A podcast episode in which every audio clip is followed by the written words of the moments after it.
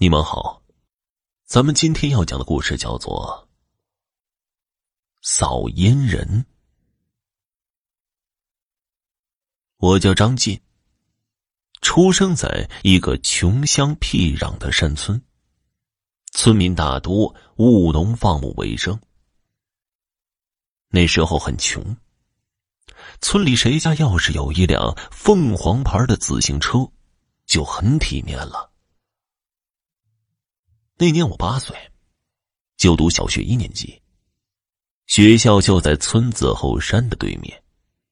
最痛苦的是，每次上下学都要长途跋涉，经过那崎岖不平的山路。听村里的老人说，这座山叫万坟山，因为山里有着数以万计的木牌子和土包。想必，你们都知道那是什么东西了，那就是墓碑和坟墓。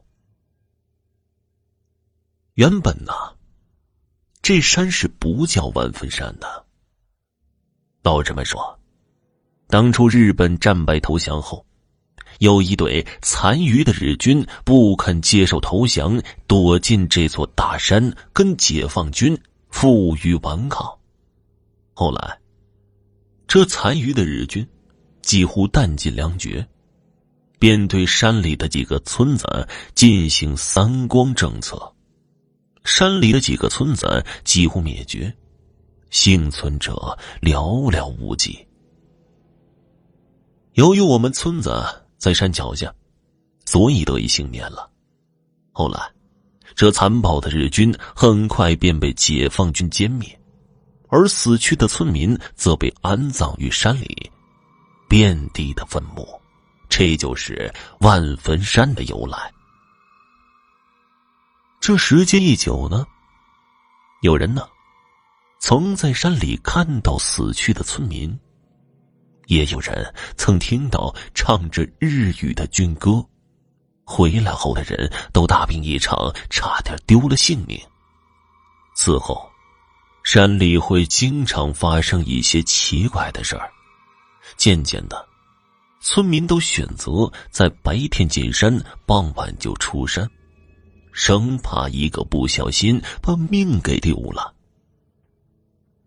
由于那个时候条件落后，交通闭塞，每次上下学都要胆战心惊的经过那个万坟山，对着满山遍野的坟墓，则令人望而生畏。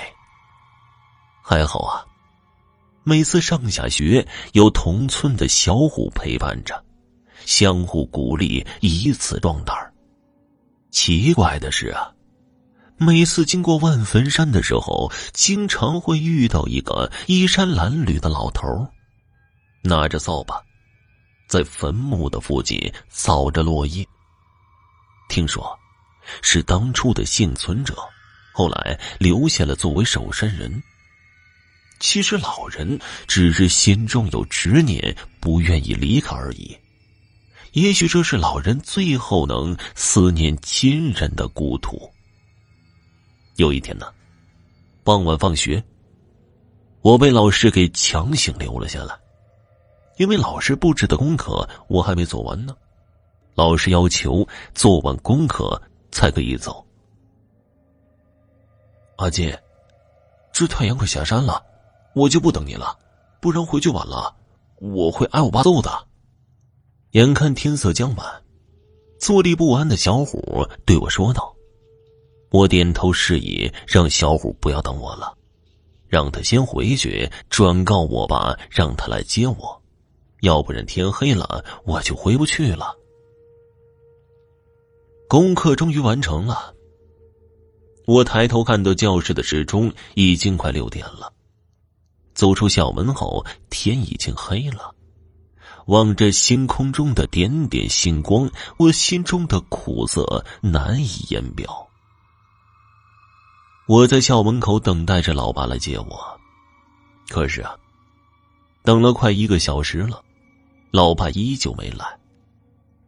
我不明白老爸为什么没来接我，或只是有事耽搁了，我只能自我安慰。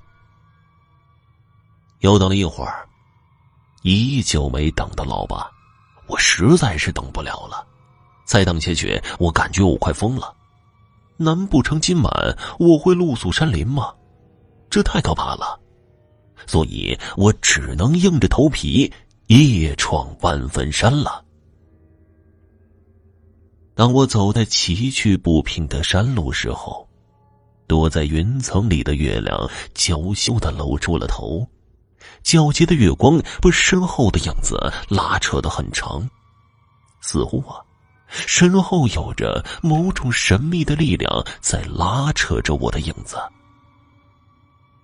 我不知道到底走了多长时间了，我依然在山里，望着漫漫山路，我满脸的愁容。陪伴在我身边的只有这些冰冷的木牌子和土包坟。走着走着，这个时候前面突然出现一道亮光，当我小心翼翼靠近的时候，才发现是一座灯火通明的村子。村子里面很是热闹，似乎在举办某种夜间活动。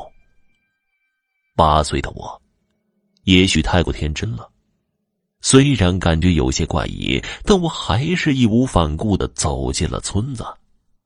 其实，我只是想尽快脱离这个恐怖的黑夜，还有令人汗毛倒竖的土坟包。只有光和有人的地方，才能让我感到安全。当走进村子的时候，我发现里面的人都不理我，我似乎成了透明人，他们都看不见我。这个时候，村外突然传来一阵阵马声嘶鸣，并夹带着我听不懂的语言。一个身着日本军服的军官。身骑着高大黑马，手握指挥刀，后面跟着几百个日兵，犹如蝗虫般铺天盖地的袭进了村子里。顿时，村子里火光四起，战火连天，耳边传来四周的枪炮声、惨叫声、怒骂声，还有哭喊声，有老人的，有女人的，也有小孩的。我惊呆了，似乎历史正在我眼前重演，这一幕幕残忍的。画面犹如电影在我眼前播放着。我似乎分不清楚这到底是现实还是梦。小哥哥，快走！一声稚气的声音把我给惊醒了。我低头一看。一个衣衫褴褛、脸色苍白的小女孩，一双灵气般的大眼睛充满了水雾，满脸的泪痕，似乎刚刚经历过某些悲痛的事情。八个丫头，支那猪，通通都得死！身后传来一声怒喝，只见那日本军官骑着高大的黑马。握着指挥刀向我们冲了过来，来不及思考的我拉起小女孩的手，快速的往村外跑。两条腿果然跑不过四条腿，那日本军官已悄然靠近，屠刀即将临身。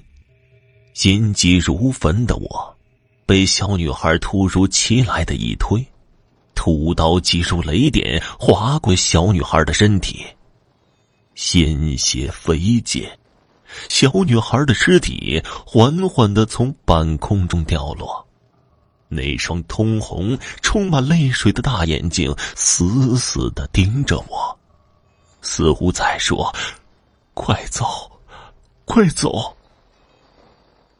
我抱着小女孩的尸体泣不成声。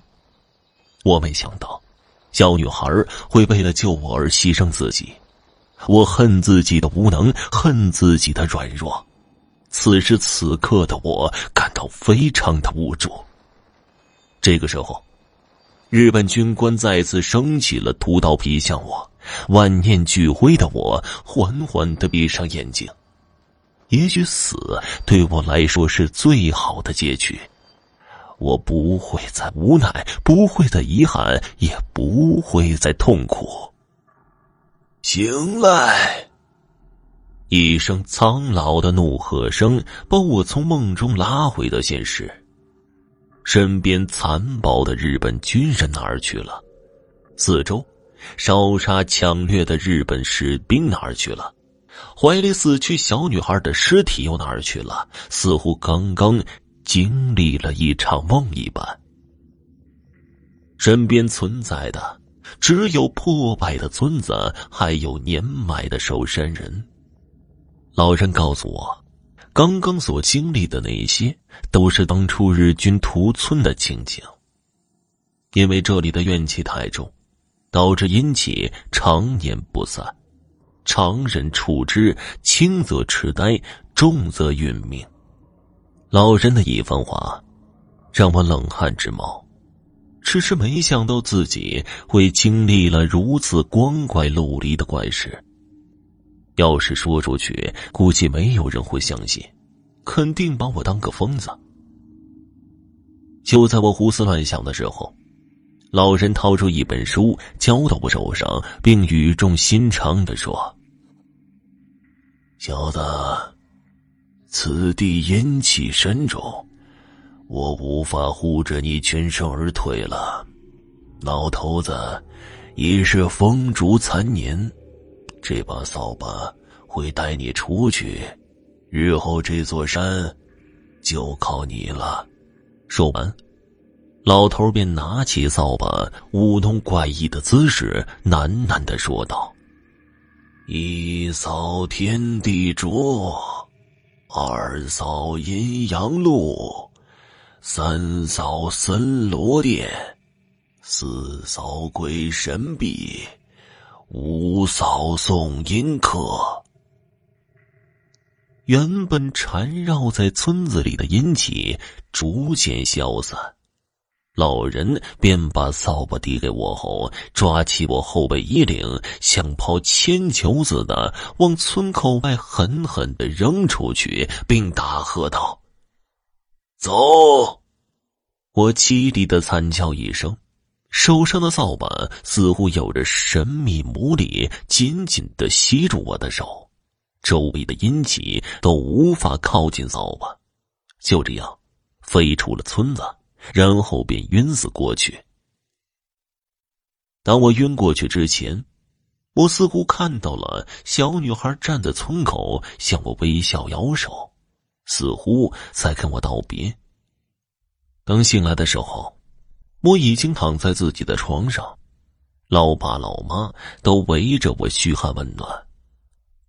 后来我才知道，原来老爸接我的时候在山里遇到鬼打墙，一直走不出去，最后听到我的惨叫声，便闻声而来。也许是因为扫把的原因，老爸竟然安全的把我带出了万坟山。我翻起老人给我的那本书。原来啊，老人是个扫阴人，以扫尽天下阴气为己任。这时我才明白老人那句“日后这座山就靠你了”的意思。此后，这扫把变成了我的贴身之物，万坟山则如入无人之境。只是后来，我再也没有遇到那个老人了。